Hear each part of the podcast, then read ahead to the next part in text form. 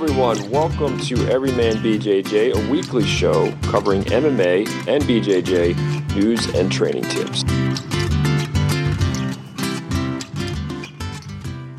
We're live Sunday, October 10th.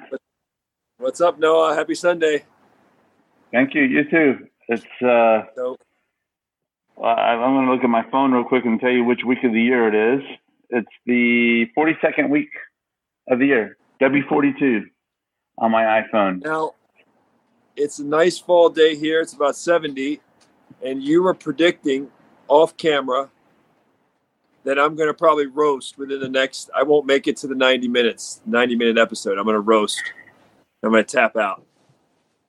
I think Oh, my I- phone might my phone might tap out due to the sun, the heat of the sun, but I'm not going to tap out on you, brother. For sure, for sure, you're going to have a baked apple iPhone. Um, so I, I give that 30 minutes because that sun looks Well- bright.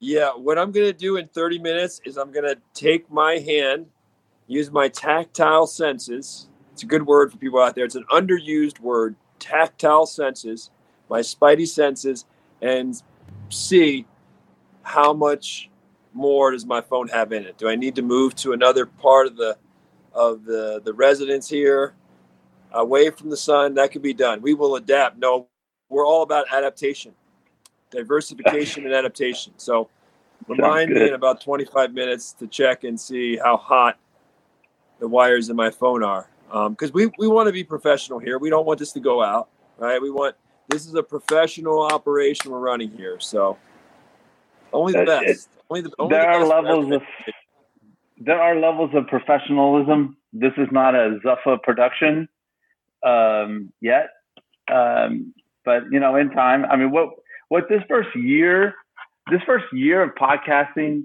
together uh, is about, um, you know, getting used to getting used to thinking and speaking live and and you know carrying that kind of conversation um, and um, you know it's also working out all of our schedules together.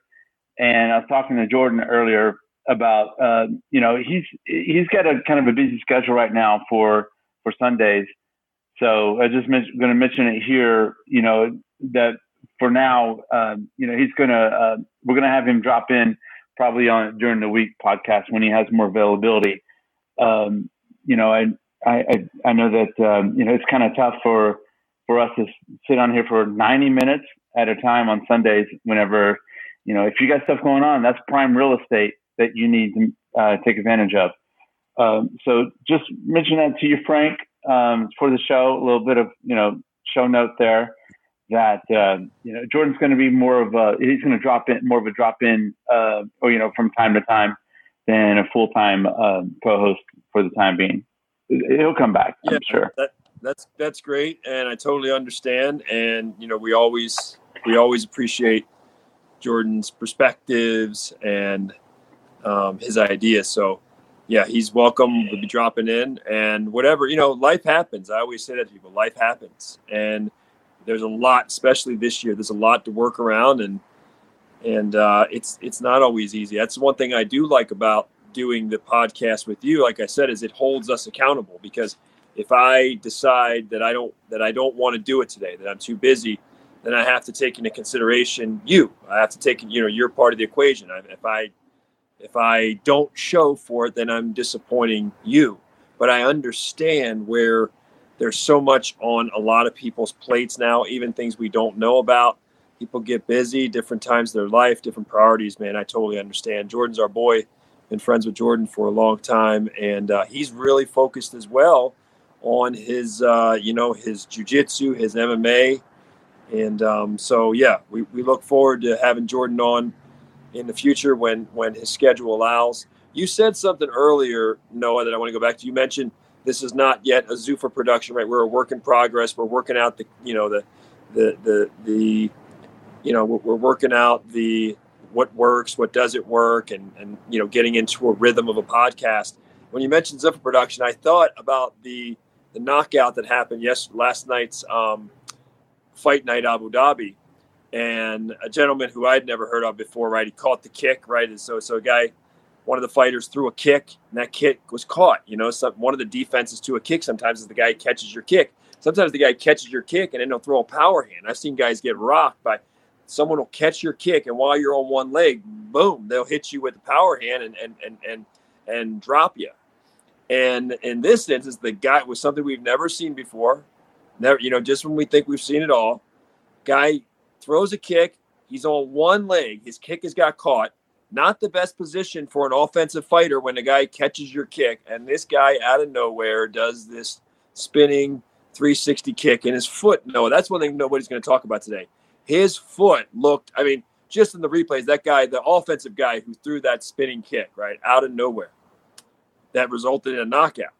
When you see his foot his foot, like, his foot's huge. So it's like, it's not just a guy that threw a spinning kick. It's not just that it was unexpected. It's not just the violent whip. It's that his foot is, looks like it's about twice as heavy and twice as muscular as a normal foot. Might as well have been a dumbbell. So, I, so yeah. what, what I was going to say is when that happened, when that happened, one of the things that I thought, I remember as somebody who previously worked for Ultimate Fighting Championship, great experience. The first thing I thir- thought of is that's going to not only people are saying, "Hey, is that one of the best? Is that the best KO in in MMA history? Is it one of the best?" But I was thinking, this is going to change the whole highlight reel. Like UFC has like that three minute, four minute video that they do at 7 p.m. that jump starts the. A lot of people, if you're watching the live broadcast, you don't see it. If you're there at the arena, you actually see this video montage and the song "Teenage Wasteland" and this highlight reel of UFC knockouts and UFC moments. And the first thing I thought is, oh my goodness, this guy just crashed that party. Somebody who is presently in that highlight reel montage, right? That's that's really so awesome. It's just it's just spine tinglingly awesome. It's goosebump awesome when you hear that. If you're at a live show, and I thought someone who's presently in the highlight reel video is getting bounced for sure. Someone's getting because it's only so long, right? It's only three and a half, four minutes. So someone who's presently, some fighter who's presently in there for a highlight reel moment is bounced this moment is injected. It's it's it's it's going to be there, and it's going to probably be there for a lot. Interesting that this this guy overnight just you know all over ESPN, all over everything. So that's what I thought of when you said you Zuffa production. I thought of that highlight reel, and I thought, well, this this guy's probably it's going to be hard to bump him now that he's he's going to be inserted in that highlight reel video, and it's going to be hard to, to bump him. He'll probably be there 10, 20 years. Oh yeah, you know I've been following Impa Kasanganay, um, who was the who was the fighter who got uh, knocked out. Oh no, we already lost Frank. Uh, I'm telling you, him out in the sun, that phone got hot. It didn't even make it seven minutes. But let me go ahead and finish my thought there. Um, uh, I've been following him uh, uh, through Dana White's contender series of a prior season, he was. Um, um, let me just make this full screen.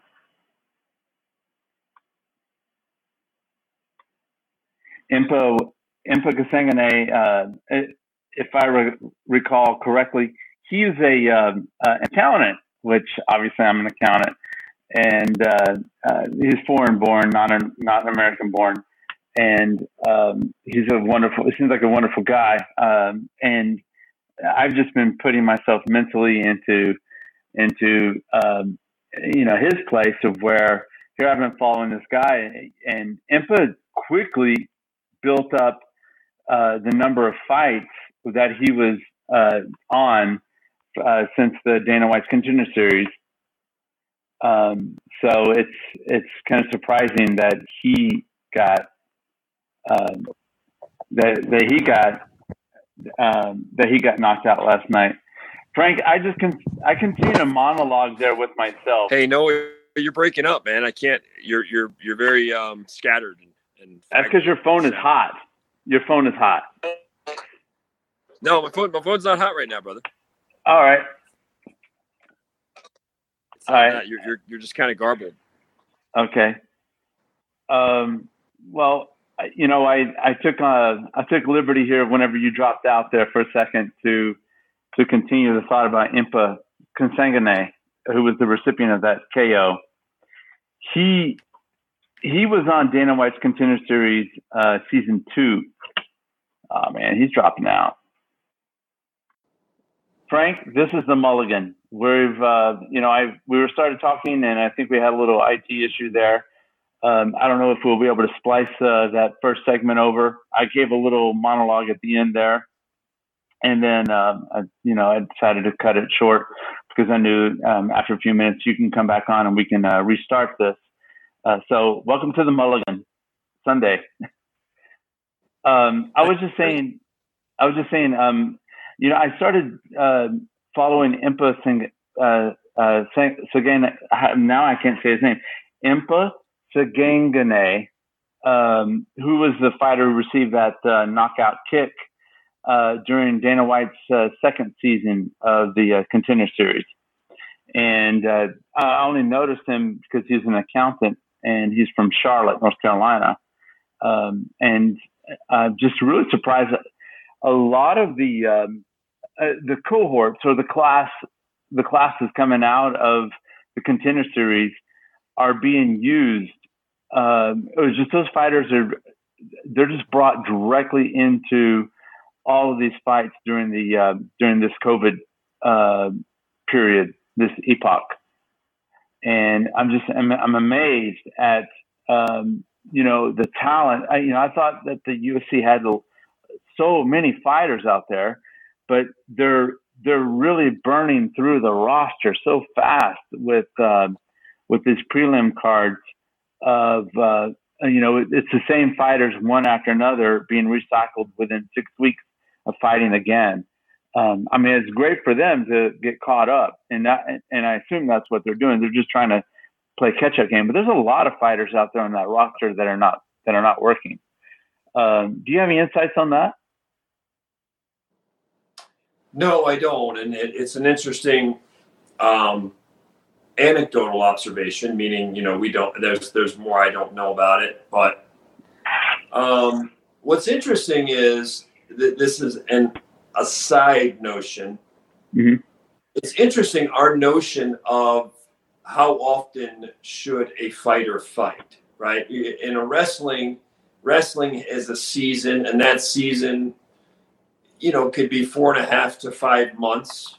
Hockey is a season, right? It's a six month season. The NBA is a five or six month season. The NFL, with when you factor in a normal, not a non COVID year, you're looking at six months, right, between off-season training. Again, they a lot of the best athletes train year-round, but I'm talking about formal on the premises, on the facility. And what's interesting, of course, is in jiu-jitsu, it's a year-round thing, right? Jiu-jitsu really doesn't have a season. That it makes it an outlier among sports. It is it is a year-round thing, and that that creates a susceptibility to overtraining as well, especially for the elite athlete who just doesn't who doesn't know how to look at the calendar and pick a season where they say, okay, this is going to be my slow season. Like Lance Armstrong, this was fascinating. Lance Armstrong with those, I think, seven Tour de France victories. One thing that astonished me is Lance Armstrong's goal was only there were only like three races a year that mattered to Lance Armstrong. He did not try to enter like, hey, I'm Lance Armstrong. Let's enter 30 races a year and try to win them. It wasn't that. He really saved and primed his body um, for just a couple, just a couple, literally a couple of events a year. It was like a time trial, there was a Tour de France, and then one other. And it's like anything else, if he did enter it, well, you know, he's a driven, driven competitor. But it, it you know, it's interesting now looking at fighting like when you compare like bo- boxing as a sport since circa like 1890 right so boxing as an organized sport to my knowledge was like 1890ish right so we're talking okay. 100 130 years or so. And boxing at one time was like the, you know, one of the most popular sports. I mean, it was right there with baseball and football. I mean, and, you know, boxing was huge. I mean, not, not just occasionally like right now. I mean, whole nations stopped and listened to radio broadcasts because back then there wasn't, there wasn't even TV of, you know, that Max Schmeling versus, you know, whoever. I mean, so, you know, this, these were big deals. And in boxing in the old days, I mean, they were fighting. There were fighters that were fighting every week, every two weeks, every three weeks. It wasn't this was normal, right? So it's interesting to see what's normal in each area.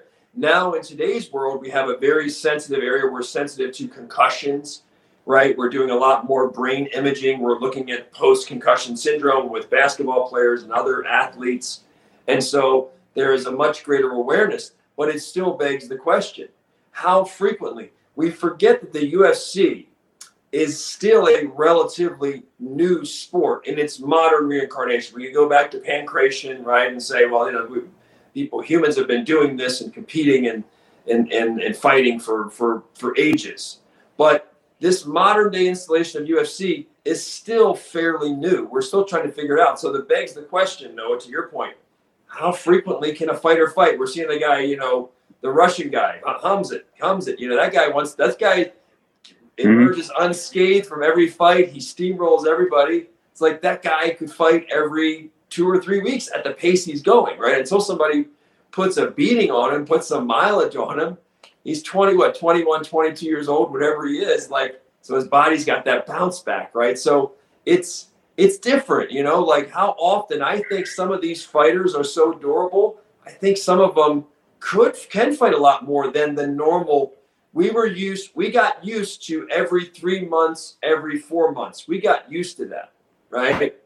We got used to that. But is that really how often a fighter a good fighter can fight? Is that really that see that every three or four months no it works. If for people out there anybody out there who's in athletic performance you'd ask yourself how do we get noah into peak performance? And if you look at some of the best peak performance scientific data that's ever been done, that's ever been compiled.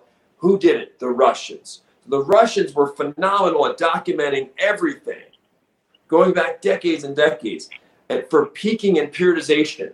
And what they found normally was, in general, an ideal camp is every 12 weeks. That's the way the human human body works like this. It's designed generalization. Generally, it could be eight weeks, 12 weeks. But generally, it's a 12 week period of boom, boom, boom, boom, boom. Now, what, is, what does that curve say at the end of the three months? If you're really doing it right, if you're pushing it right, what does it say?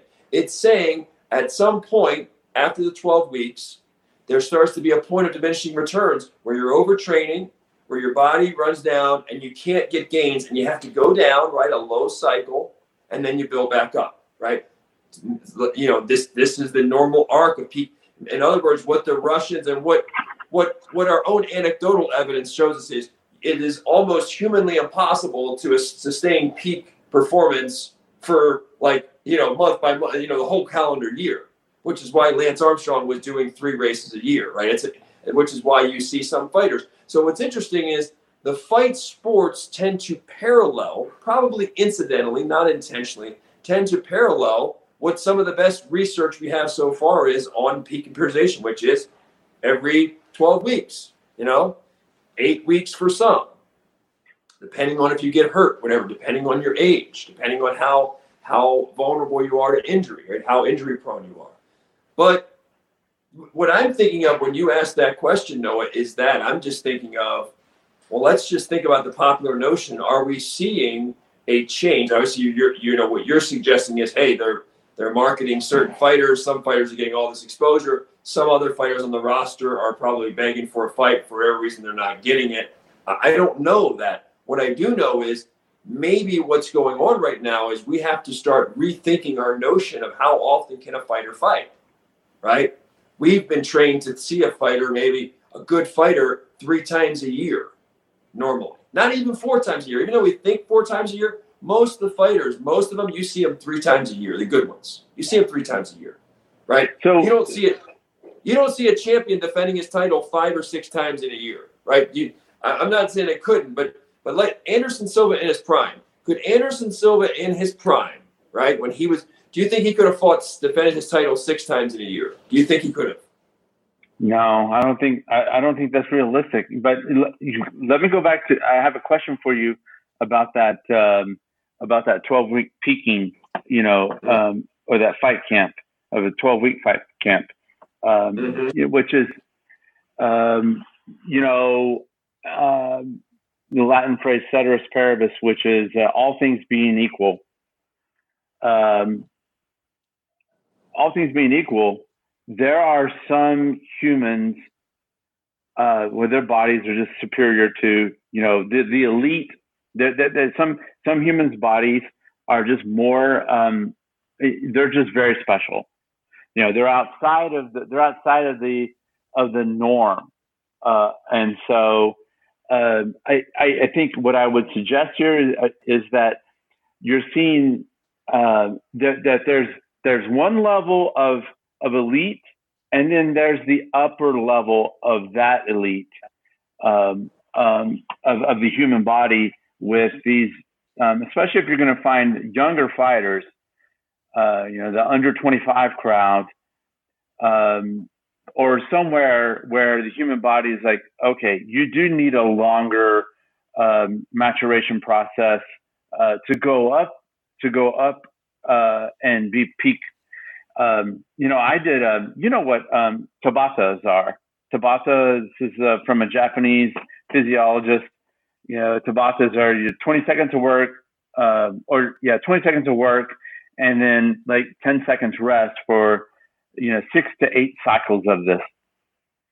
And, you know, I'm only 48, so, you know, I'm not, I'm not quite at the peak of my, I, I would say, you know, I've, I'm past prime and um, I, you know, during this uh, whole past year, I have not been working out that hard. And I went into the gym the other day, and I did a Tabata, Tabata series of uh, negatives off the pull-up bar. Um, and I'm telling you, the last two days, my left forearm, I have been unable to extend it. You know, I, there has been some intense massaging going on. You know, I'm in bed at three in the morning and and I'm awake over there massaging my left elbow, trying to loosen up that tension, um, just because it just hurts to sleep. But uh, I can't imagine being a, a uh, professional uh, MMA fighter. Um, you know, obviously, this gives me time to think about these things and these topics that we talk about overnight. Um, but I'm paying attention closely. I'm paying close attention to how quickly my body is healing itself. You know, after um, I slept in until like 10:30 today, just to make up for uh, the lack of quality sleep overnight. I just pushed it out further, and I got in some deep REM uh, episodes, and um, you know that that had me thinking a lot about how quickly the body is repairing itself um, and um, uh, you know, I, I would say after all the massages I've done overnight and just having a good solid sleep that I did, it's it is drastically improved. Now we're talking about delayed onset muscle soreness, DOMS. I did these pull ups not Saturday, today's Sunday, not Saturday, not Friday, but Thursday. Okay. So a full 48 hours plus. So like 60 hours after, 60 hours after I did the workout is whenever I felt the intensity hit 60 hours. And I know from my younger self, doing something like this, I I could bounce back within a day to two days. So I'm feeling it myself, and um, that and, and this discussion we're having here got me to thinking about, well, you know, the IBJJF is they're starting up their um, competition series. I saw um, on Instagram my my other coach, uh, Rafael Sapo Natal, retired UFC fighter. Um, he's down in Orlando, Florida, competing um, at competitions. Uh, so he's up from Brazil, and um, um, you know, I was thinking about myself, like how frequently someone, you know, which is basically an armchair athlete, you know, in the late 40s, uh, you know, I have a sedentary job. You know, the work that I do is mainly based off the keyboard. Uh, how often and how should I train to for for competition? And you know, I'm in. You know, I don't plan on competing in now. You know, we've got this is mid October, so I've got November, December, you know, January the schedule starts.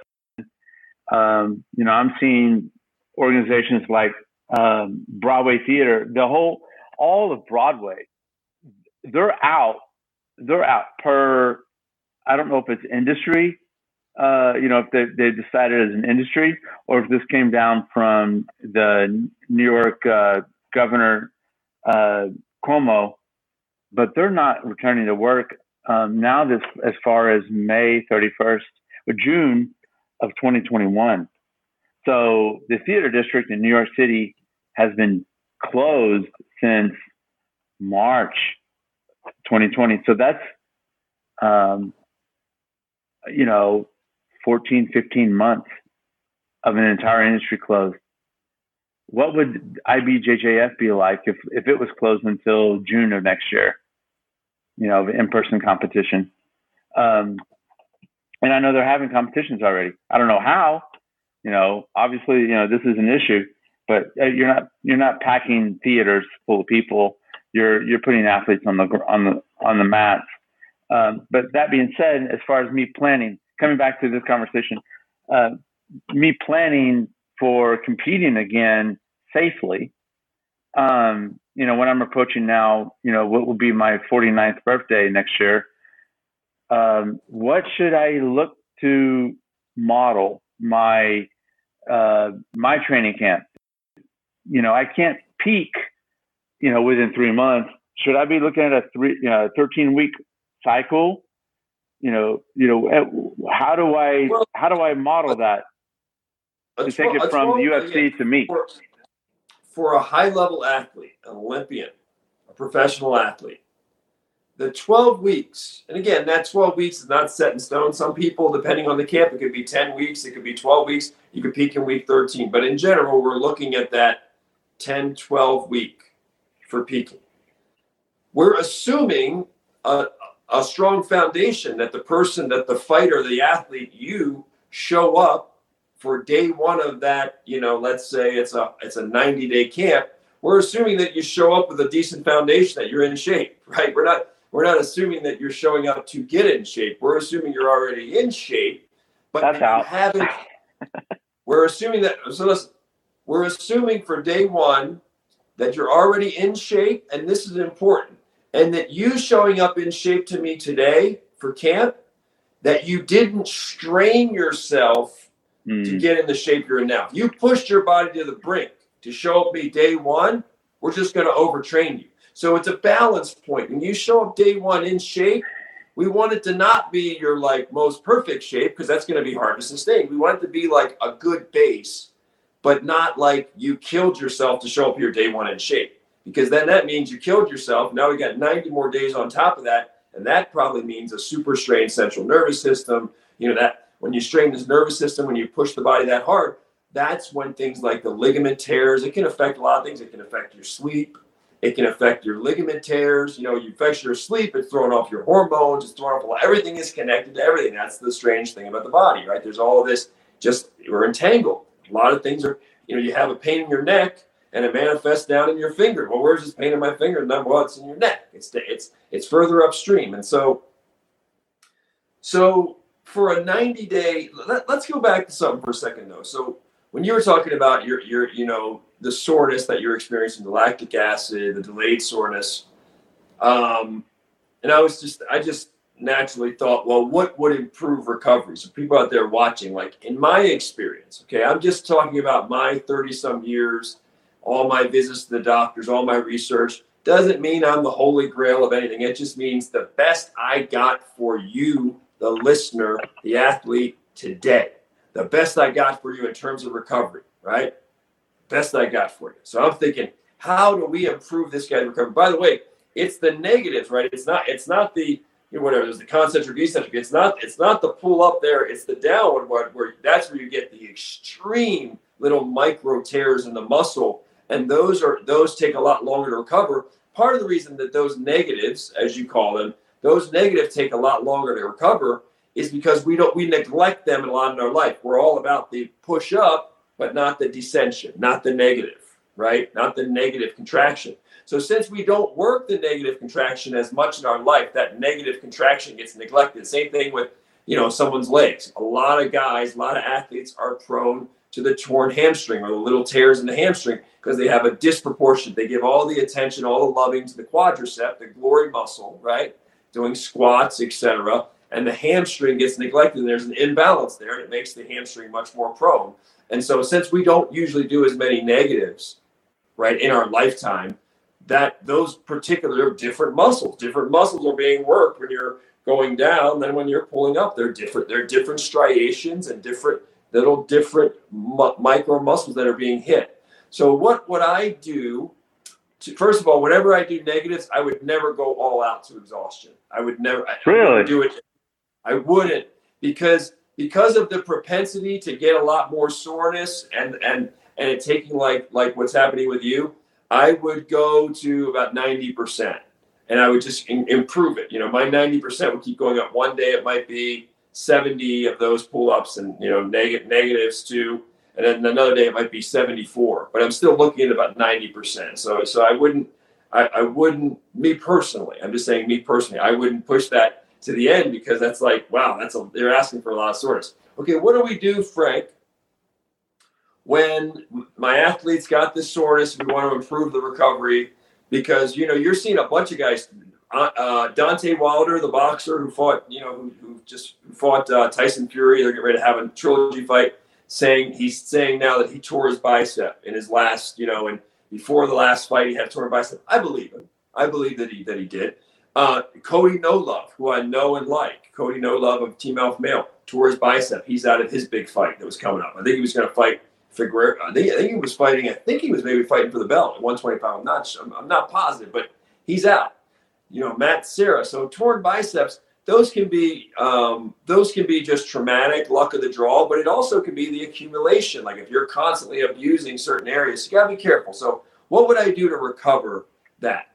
Um, the first thing that I would do is I would be very conscious of my hydration. I would be very conscious of my diet. The more plant based you go, the quicker your recovery is going to be. Cardio wise, you're going to see your cardio go up and you're going to see your recovery go up on everything. So I would go way more plant based, especially if somebody was dealing with even worse injuries than that. Yours is just a normal lactic acid soreness. So I would look for really good hydration, really good uh, trace minerals like Cell Food, C E L L F O O D, Cell Food, 25 bucks a month. You know, Tom Brady is huge on those on those um, those trace minerals. There's like 70 or 80 of them in there. Cell Food makes a great product. I would get that. I would be drinking, especially high level athlete. I'd be drinking probably, I mean, you know, one and a half times. Again, most people will tell you drink half your body weight. But again, if you're an athlete and you're pushing your body, you're going to need way more than half your body weight now. So if you weigh 200 pounds, most most hydration people would say 100 ounces. You know, would say uh, you know you need 100 ounces of water, but that's a normal person normal person needs that. An athlete needs way more than that. So you're going to have to be drinking one and a half to two times, almost your one. You're going to have to be drinking your 200 pounds, 150 ounces of water a day if you're pushing your body. Maybe 200 ounces for some people who are profuse sweaters and really pushing it. And and and that sounds crazy, right? But that matters. The trace minerals in the cell food matter. Plant-based matters. The Epsom salt bath, which you and I talked about many times, two or three cups of that in a warm bath don't fall asleep in there because it'll make you sleep like a baby. End of the night, you don't do those Epsom salt baths, you're gonna sleep like a baby. It's got so much magnesium in it that magnesium improves the hydration in the cells. It improves. That's why. That's why Epsom salt has such a healing effect because it is it is an inducer. It forces a lot of blood flow. When that blood flow is forced in the area, that's forcing nutrients in the area. It's also relaxing. That magnesium is a relaxant. It's relaxing the muscle. And a relaxed muscle is going to heal better than a super. Know, that's why I was stretching. Stretching is another thing. Stretching can improve recovery. Why? Because it's inducing blood flow, it's putting nutrients there, it's relaxing the space, and the body does its best repair in a relaxed state. When it's tense, it's, it's the same just like fighting. When you're fighting tense, you're never going to see all the things. Your body's wasting energy when you fight tense. You get tired quicker. So the body in recovery, um, you know, people even reducing their stress levels. Stress takes longer for everything else to recover because you're asking the body to do too much. Now it's stressed out of its mind somewhere else. So it's putting out too many fires. So stress is going to be a big thing. The sleep thing, sleep, like you just said. For a lot of people that don't sleep well, Epsom salt bath. Like take them when you're really, really sore. Take that Epsom salt bath, 20 minutes, go to bed. That's going to help your testosterone. That's going to help your recovery. That's going to help reset your central nervous system. That's going to help your adrenal glands. You know, so these are just a few things. Again, I, I'm I'm big. I even think the sun. This is just me personally. You know, I think the sun helps that recovery too. I do. I, I just think everything's connected everything.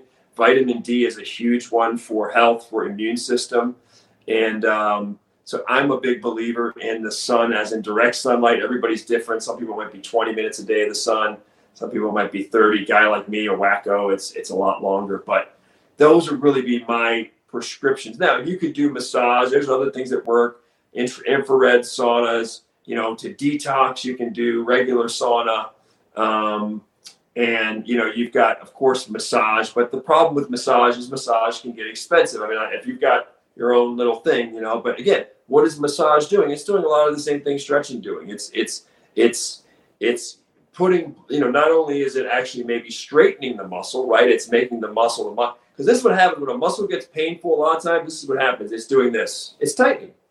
So anything stretching, anything stretching a ball, you know, people are stretching a ball, good massage. That's all it's doing. It's taking that ball, that knot, and it's just, it's just creating that.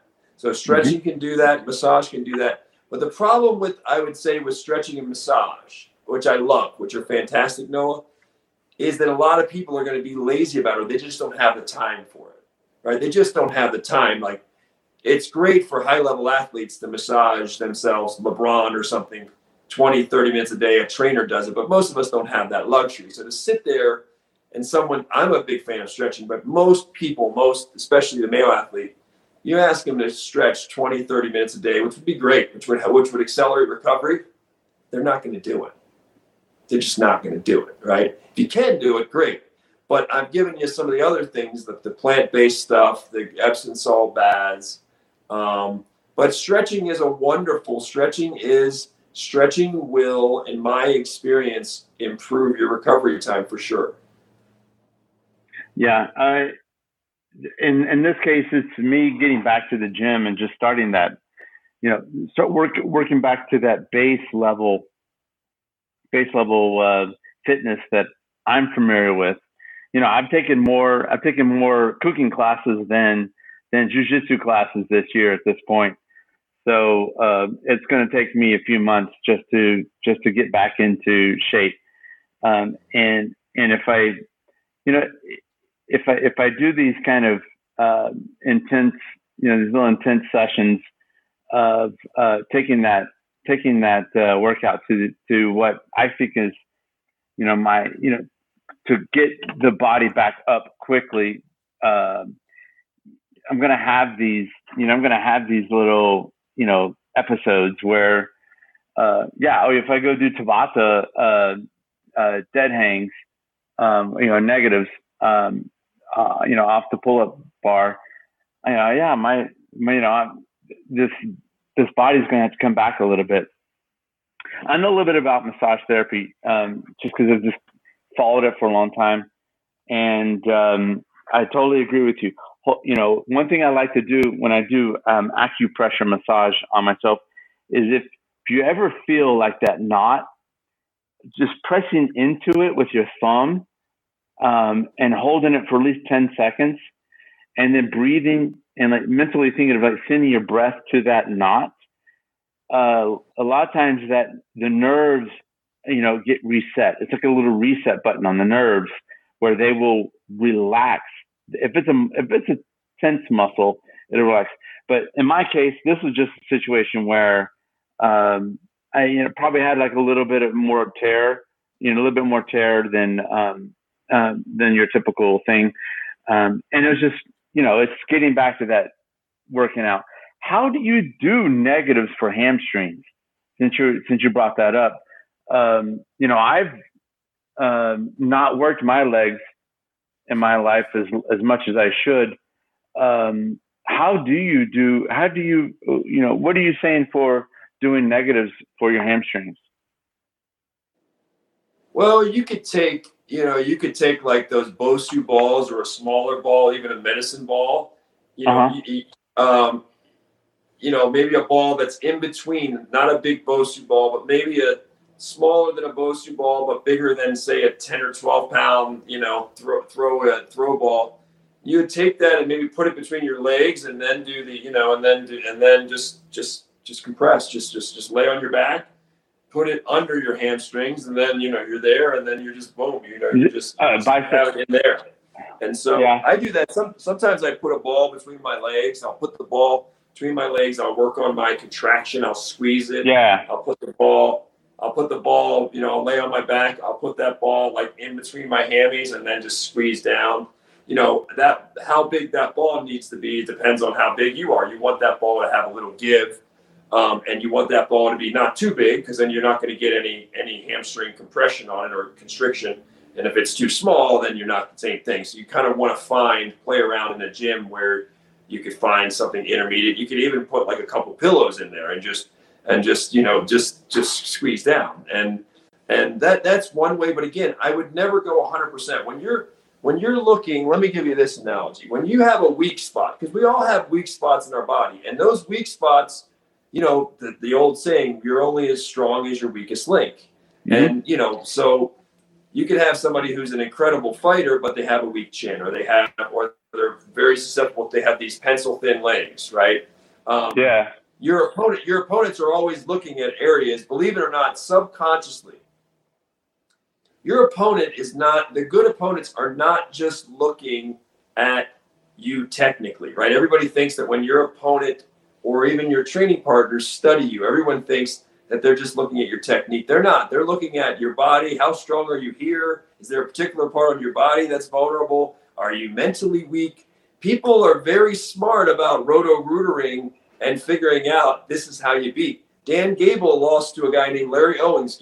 Back then, they wouldn't let you. You couldn't be a four-time national champion when Dan Gable was in college. They there was a mandatory red shirt your freshman year, so he only got three years. The first two years he won it. He was unbeaten. He was he was as good as we've ever seen of a wrestler. In the final match, he lost to a guy Larry Owings. What did Larry Owings do? I know because I interviewed Dan Gable for two and a half hours on the phone, and I could feel the intensity bursting through the other line. Most intense human being I've ever talked to, ever, by far, was Dan Gable. The, the palpability and intensity of his words. And what did Larry Owings do? He psyched him out. He, he talked a lot of smack. Nobody else had ever done it. It was a curveball. Gable was inside his own head, or a guy he should have crushed, a guy he later beat. But but so Larry Owings figured, I gotta find I gotta find the something. And the one thing Larry Owings had that matched up very well with Dan Gable, that very few had, is Dan Gable was a workhorse. He could just he was the Energizer Bunny. He would just go and go and go and mug you and just physically burden you, physically beat you up to where guys were just ready to quit. They were just clock watching. Larry Owings happened to be had the exceptional cardio. He had the cardio to match Gable though.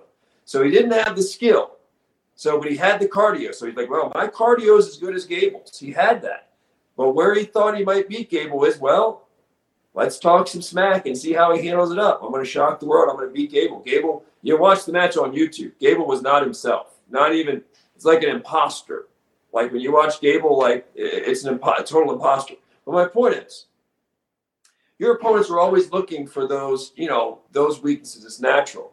And and the first thing we need to be when we're looking at it is we need to be aware. We need to be honest with ourselves. This is part of the honesty that jujitsu forces us. The mat doesn't lie. It gives us the mirror and it says, these are your weaknesses. Are we paying attention?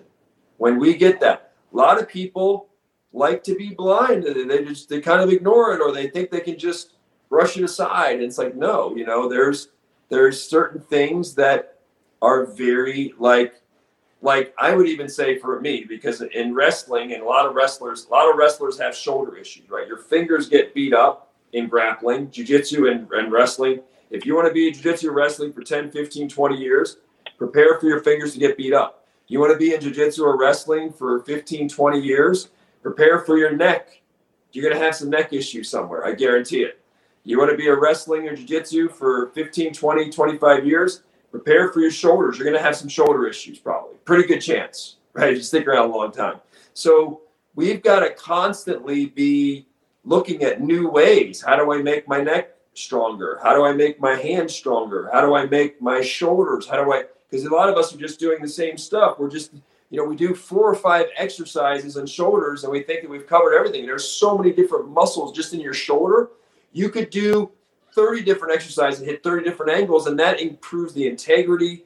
The little muscles are like the most important muscles. The, the, the little muscles of the rotator are some of the most important muscles for, for shoulder stability. So there's a lot of little things like that that as we're doing this, say, look, how do I address my weaknesses?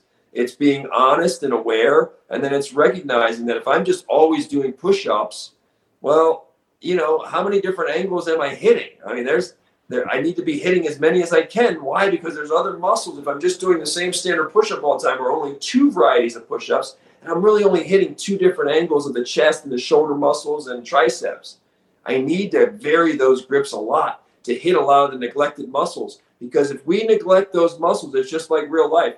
We start neglecting things, guess it's use it or lose it. We start atrophying. Those things we neglect in our body become the weaknesses that our opponents or others are going to exploit.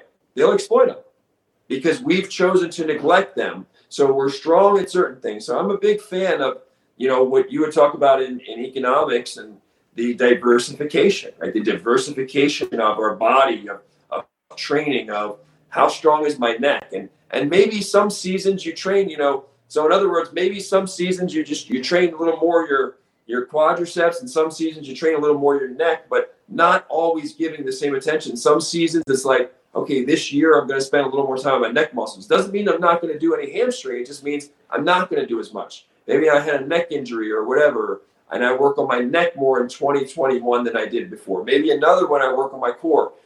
Usually I'm trying to get as many of those muscles involved in the whole year. But no, you know this from from the business world. We can't prioritize everything. If everything is a priority, what as some say, if everything's a priority, nothing's a priority, right? Yep. We have to choose something. You have to prioritize which muscles are the priority. And ideally, we would diversify, but sometimes we might be more, let's work more neck muscle. Let me give you one example. Let's say you like a particular choke. Let's say there's a bull, bulldog choke or some choke that Noah falls in love with, some guillotine, not just a rear naked, but you fall in love with some. And then you realize this happened to me. You're getting in that position and you're not finishing that choke. You don't have the kill rate, as I call it, the kill rate, the submission rate that you want. Maybe you're submitting you get in that choke position, you get your grip, you're locking, you're squeezing. Maybe you're saying, Frank, I'm only finishing 50% of these, right? I'm only finishing, but I was really well, bro, we want to improve, you know, just like everything, we want to measure that. We want to improve that. We want to get that to 60%, 65%, 80%. We want to get it to the point where it's 98% to where opponents and training partners fear, like, do not let that guy get that in that position. You're in trouble, right? It's like a, it's like a, a pretty much a done deal. So when we look at, okay, Noah's at a 50% rate, how do we get him to a higher rate? Well, we would look at technical adjustments, right? We would say, okay, no, if you did a little more of this, if you move your body here, we would look at that. But also, one thing I would start looking is I would start looking at the muscles that are involved. And what we would find a lot of times is, even though we say strength doesn't matter, we all know strength does matter in jiu-jitsu. I mean, it does. It does matter. It's not the end all be all. We've seen people succeed but it is important, especially when it comes to finishing moves. Sometimes just being so strong is like, you know. Um, so when we look at that, we would look and say, okay, what muscles are involved? One of the ways my chokes went up is it wasn't just always technical adjustments. It was get stronger, build those muscles up more with a tennis ball, with whatever, with hangs, and that extra attention. So in those years, I said I spent certain years, and I said I'm going to. Grip power is always important. I'm not saying that. But in certain years, I spent even more time on it than I had in previous years, right? And I might spend more time on it than I do my chest because my chest is not tapping people out, right? My yeah. chest muscles are not are not tapping people out. So for a lot of grapplers, our grip power is probably more important a lot of times than our chest power, even though we spend on, on those glory muscles. So that that grip power can become a big deal. You know, if you're somebody like an Eddie Bravo system, that flexibility is huge, right? So those guys spend a lot, his best athletes, some of them might be naturally flexible, but they're all stretching and putting a lot of time, extra time in that stretching, anytime, anywhere. Eddie Bravo's watching TV and stretching. But he's realizing that for his game, that stretching is not just technical, the ability to stretch into those unorthodox, unusual positions makes his game go up. He grow, it, it fits with that game. Certain people, if you love chokes, if you love chokes, and you know, yeah, there's the rare guy that just has this crazy grip. I've met him, but you need to be working a lot. Not just your technique. Technique is great, but you need to be working a lot on your grip power. You need to be putting the time in week by week. So these are just these are some of the things where it might be a we don't consider that a weakness. But if I'm only tapping a guy 50%, sometimes it's like I'm there. It's just I just don't have the power. So is that a weakness? Yeah, it is. It's it's it's it's a strength. Being strong matters. You watch some of the guys taking guys down now in jiu-jitsu, right? Wrestling's become a bigger deal in the sport. I mean, bro, you take these guys are so athletic now, Noah. You got to be, you got to have a lot of horsepower to take a lot of these guys down now and hold them down. It's a lot of horsepower. It's not just about here's my beautiful technique. It's horsepower. Bro. Watch Jordan Burroughs and you know watch some of these athletes. They're they're running guys off the mat. Watch how quick people pop up. You better you want to take down the modern day jiu-jitsu player, wrestler, MMA fighter, the good ones, bro. You better have a lot of explosion because slow is not going to do it.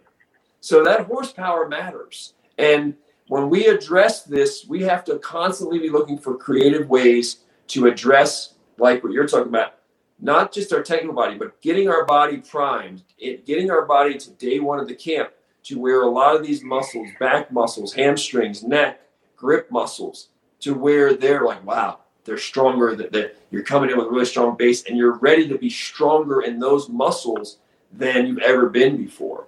That is important because that that you hold up better to injuries that way too. You know, when you're stronger, when your neck is stronger, it takes the pounding better. When your spine is stronger, when your hamstrings are, it takes it takes the beatings more. You bounce back more. So, you know, we really do have to be aware that even though, you know, I'm not saying people need to go and be, you know, be certainly not be a bodybuilder and all that. We've seen that, but it is important whether it be band work, whether it be calisthenics, whether it be jumping rope, whether it be shadow boxing, whether it be live training, um, whether it be stretching, whether it be plyometrics. It's very important to have a system that is preparing the body to put up with this abuse, to making your constantly making not just technically better, but constantly physically sharpening your tool, making your body stronger and more flexible. That's that's time consuming. That's time on top of mat time, right? That's time yeah, on yeah. top of. But oh yeah, that's no, I, it, it's never you, you you never catch a break with the jujitsu, you know, because it, you, there's always something you can be working on 24 hours a day. Um, I was thinking, it, um, you know, I don't know. Um, I, I don't know if this was, you know, the great, the best idea of just jumping up and start doing these negatives, but I, I also wanted to work a different kind of muscle than the ones that I was using to do that, to do the, in my Tabata series. And that was my mental toughness. I wanted to just test it and see if I would keep going. So I was jumping up and it was, it, it's a setup where, you know, you have like, where you can just go and you could step, you use a step, and then you start up at the negative, and then to release yourself.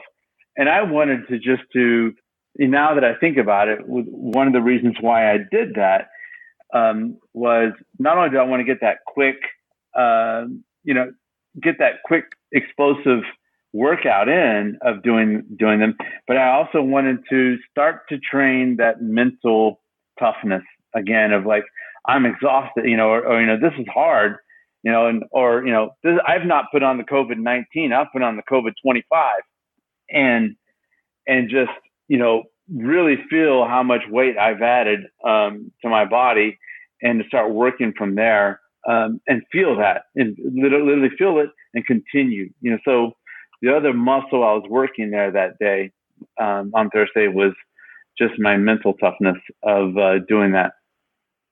to go out and do a jog to me, it's so you know, it's like to run on a treadmill. It's so boring to me. You know, it's so boring. Um, and and and looking at it, it's because you yeah you have the controls there where you can speed up and slow down and change your inclination, but it's nothing like being outdoors and you know because you can immediately change your speed or you know in, encounter a different terrain um, with the elevation. Um, but um, just to um, uh, just to, just to keep uh, uh, adding more adding more ideas. While I was watching the fights yesterday, my my old English sheepdog puppy, which was this little guy I went and picked up this summer, um, he's now like 65 pounds, and I mean he's as big as a table.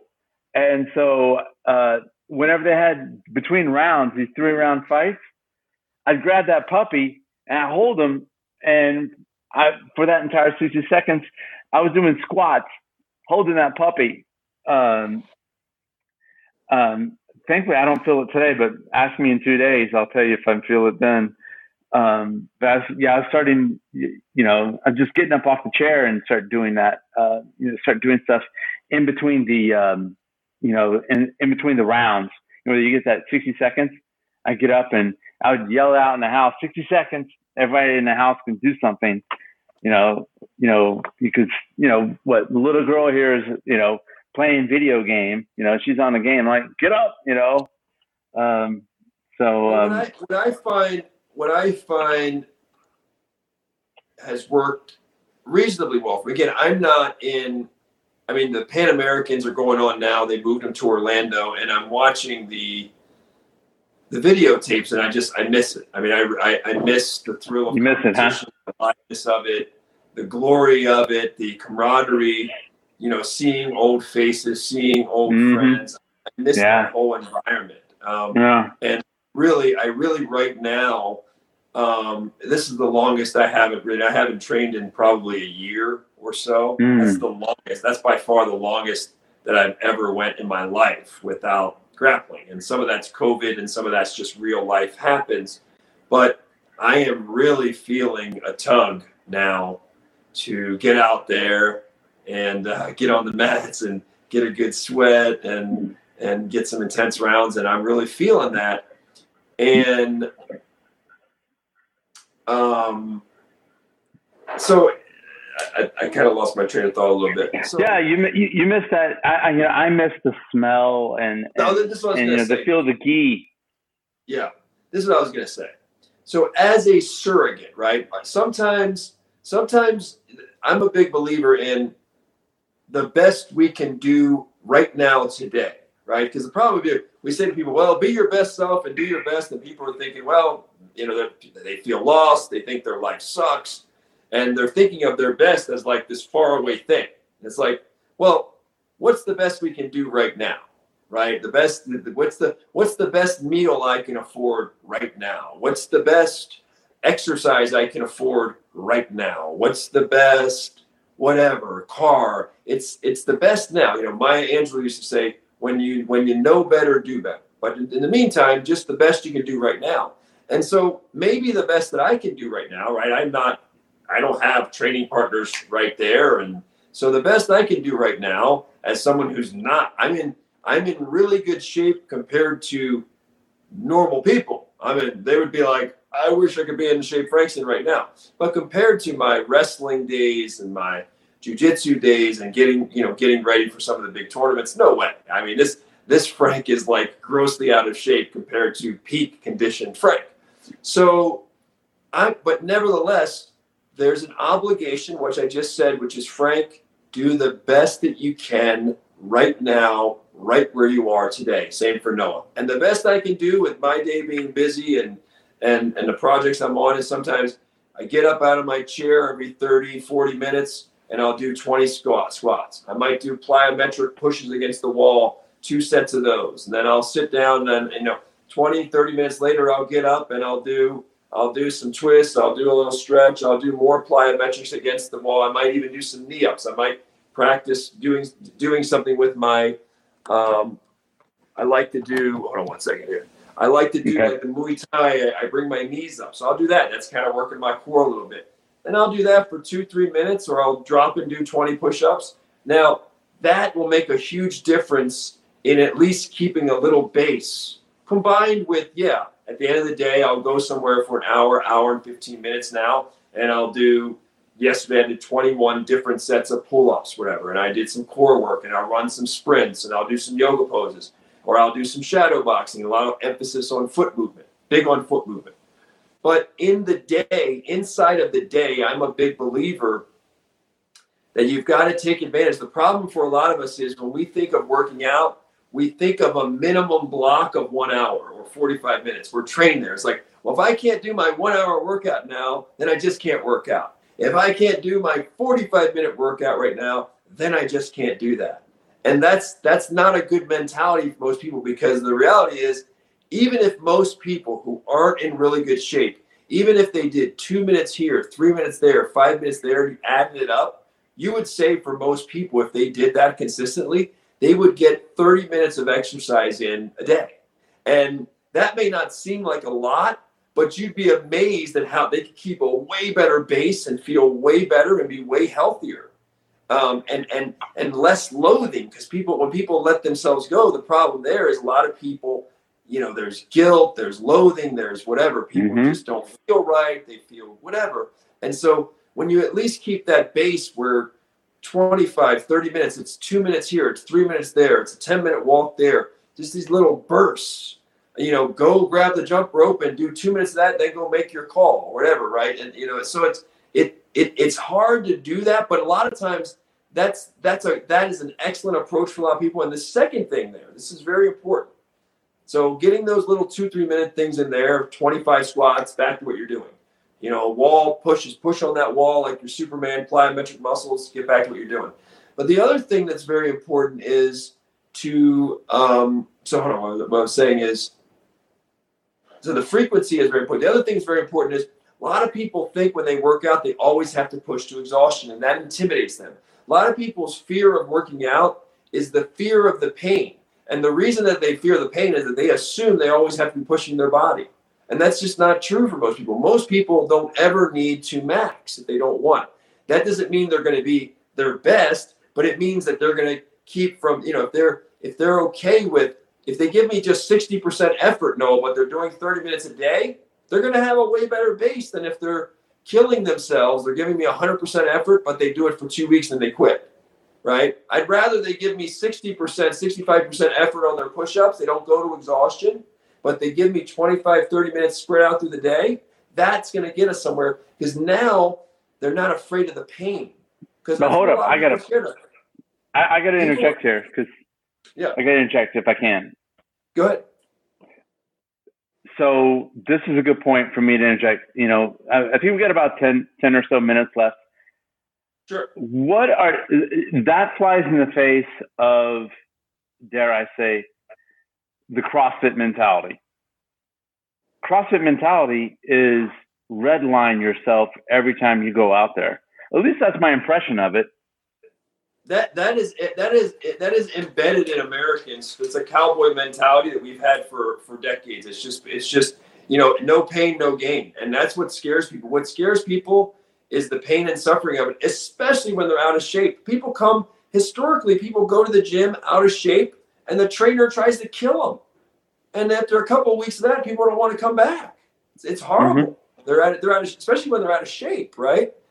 And it, and and now they're now they're tired at work all the time. Their body hurts, and you know people don't want that. So what I would say to a lot of people is, hey, you don't have to sit here and go to the max. Just give me five. If five push-ups is easy, give me five push-ups and go back to what you're doing. If eight squats is easy, give me eight and go back to what you're doing and sneak those in.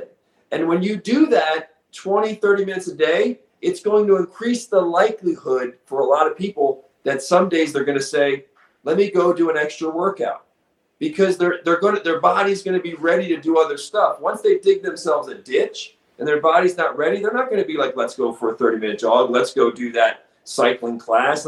If you keep that base, you're getting 30 minutes a day and spread out, you can go for the two hour or three hour hike on random days. You can go for the two or three hours of cycling. You can go to, you know, the yoga class, the jujitsu class. Once you dig the ditch and you're not doing anything every day because you can't get that 45 minutes or hour in, you dig the ditch, bro, you don't want to go for the four hour, five hour hike. You don't want to go to the jujitsu class and you don't want to go to the yoga class because your body is just regressed, regressed, regressed. Mm-hmm. At least mm-hmm. if you keep a base minimum, right? A base minimum.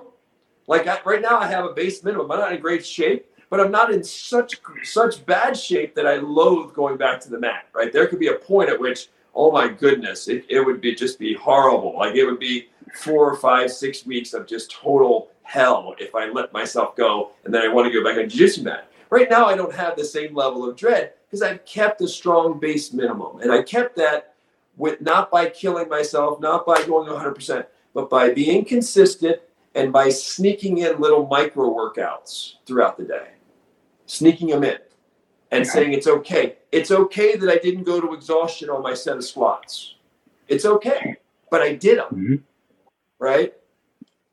Have we ever talked about CrossFit on this podcast and all the hours that we've done this year? Nope. Well, I, I haven't. I'm not. A, I'm not a. Um, I I'm very impressed and I admire um, what a lot of those athletes, the high level ones, can do. The pros. The, but I would say that um, for a lot of people, that you know that that level of explosion is going to raise your risk for. Uh, there's a way to do everything. I'm not saying. I'm just saying. But for a lot of people to be gosh, to be that explosive with that, like there's a certain I bet people that are cut out for that. I don't I don't know that the vast majority are cut out for that. I don't think their their ligaments, their tendons, their everything is really uh, I think the vast majority of people are really not built to to do that or sustain that. But I've met I've met ones that are incredible specimens and you know, pretty phenomenal, pretty impressive. Yeah, I've um, I've only done you know um, uh, you you and I both trained together and uh, uh, trained independently at Lifetime Athletic, um, which is uh, you know they're along the lines of a you know a premium or luxury brand of uh, gyms, and they have their own form of uh, CrossFit. I forgot what the name is, but I got hit, in there. Hit, hit, something, hit something, or hit hit something like that. No, it's something else. Yeah, okay. no, it's yeah, yeah, but they they they have that they had their own their own brand of uh, CrossFit, um, and uh, I did it a couple times, and um, um, I did it a couple times, and I was going to keep doing it, um, but it it it would be so draining. It, it drains the nervous system so much that I don't I wouldn't see any room for recovery to do you know, you know, uh, I I would say that jujitsu is kind of in a lot of ways. Jujitsu is it's not that physically taxing if you look at it from a perspective of a gym workout, but it is an all body workout. It's like going dancing, but you're going to use your upper body as well to dance on the mat. Um, so it's kind of, it's kind of a form of dance or you know physical gymnastics. Um, but if you were going there and you're um, you're training like a body, a competitive bodybuilder, and you're taxing out, you know, body parts and taking them to the red line that you would every time you go out there um, for CrossFit. It's inevitable you would get a lot of injuries. Um, I it, it, would it be a great way to get in shape? Um, I don't know, but it would. I think what it what it does do is it it improves your mental toughness. I, I think that what CrossFit um, seems to to me the appeal is that it takes the it takes the casual gym goer and it exposes them for their mental toughness.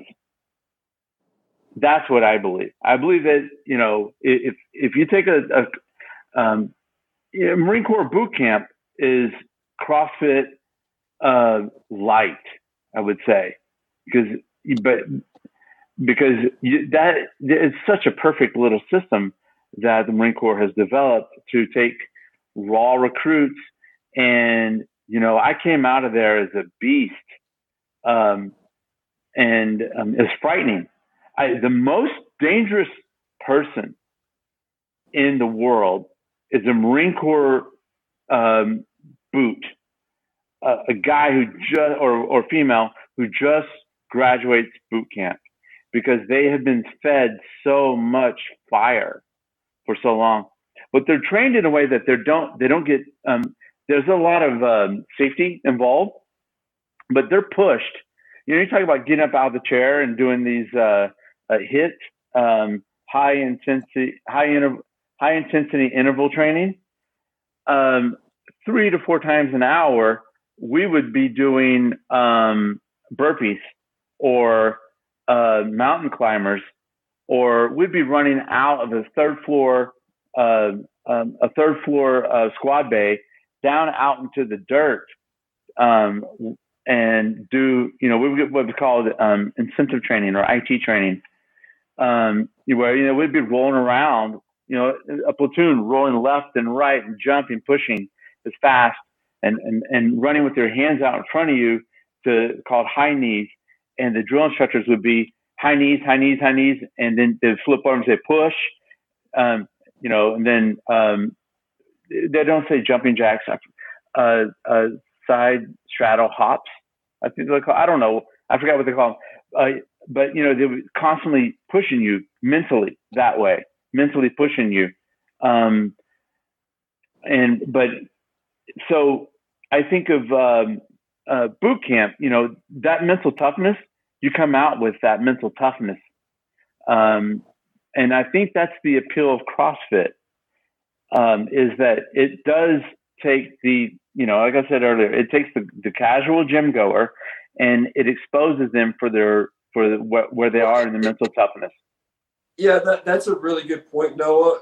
And it also has a gamification aspect of it. it. It keeps a lot of data, right? So we've got numbers, we've got data, we've got daily goals, we've got feedback, we've got the measurables we've got it's almost like you against the clock so it's almost like the amazing race where there's an urgency there to get uh-huh, as much done uh-huh. so so that it, it, it has it, it has sort of made um you know it, it almost creates a game like thing where you have numbers that you're pursuing and you have the thrill of exceeding other numbers right? You're doing you you beat your personal best.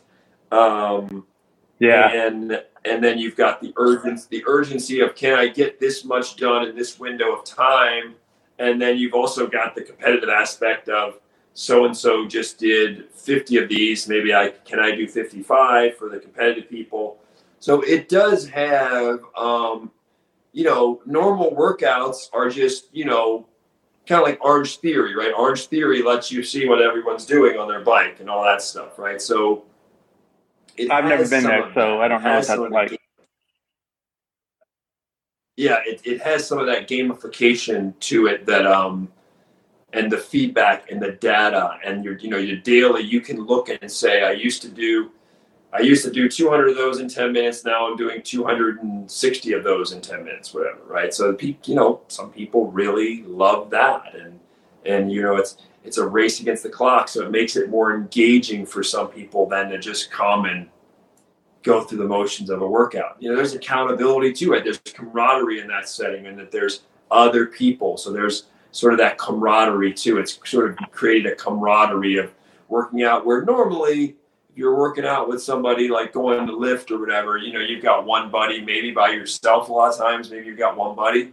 But in CrossFit, you know, you've got 8, 10, 12, 15 people in there that are all like kind of supporting each other and the camaraderie. So it's, it's, you know, it's got other phenomenons going on. Um, but, uh, but yeah, so the bottom line for people out there is you, you know, for those people who aren't training right now, um, you just got to find your thing, whether it's jumping rope, whether it's shadow boxing, whether it's pull up bars. The thing I can say is that it's amazing, Noah, when you get creative, these times have showed us how many ways there are to work out. There's so many infinite ways. Like you're, nobody has any excuse. People in prison are able to get good workouts. There, you know, you can get a good workout anywhere with so many resources available to us. So we really don't have the excuse of, well, I don't have money for a gym or whatever. It's like there's so much available to us. We just have to get creative and see it in our own house, in our own neighborhoods, in our parks. Um, just getting up and just you know looking around your house, even if it's pressing against the wall, plyometrics, doing squats, doing push-ups, like it's, yeah, it's everywhere. You know, yeah, you know, just, squeezing a tennis ball. Um, to harken back to the the CrossFit, you know, um, in that eight to twelve person um, uh, class setting, you know that that taps into our tribalism. You know, that, you know we have that. It's kind of like in our DNA. You know, like like howling at the moon for a wolf, and then you see your dog. You know, you you see elements of that wolf, that canine behavior. You know that, that that's in them. Um, you know that's in our DNA. Fighting is in our DNA, um, and you know having group activities in our DNA yeah, it's been kind of something that uh, that we've lost out on in 2020. Um, what a hellish way to start a, a uh, decade uh, with um, with um, you know having our group our group identity, our group workout ethos taken away from us. Um, but hopefully, um, you know things are going to start to subside before long. Um, are you with me, Frank? It looks like your screen is frozen.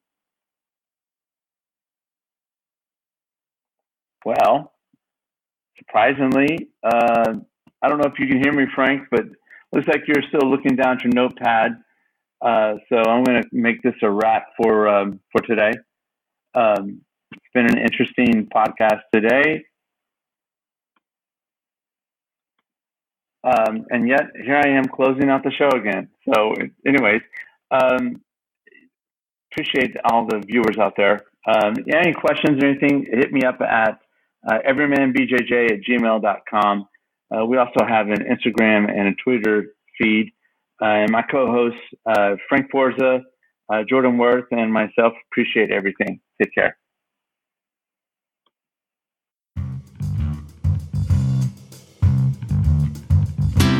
That's it for today's episode of Everyman BJJ. Thanks for listening. Look for new episodes of Everyman BJJ every week wherever you get your podcast or at everymanbjj.com.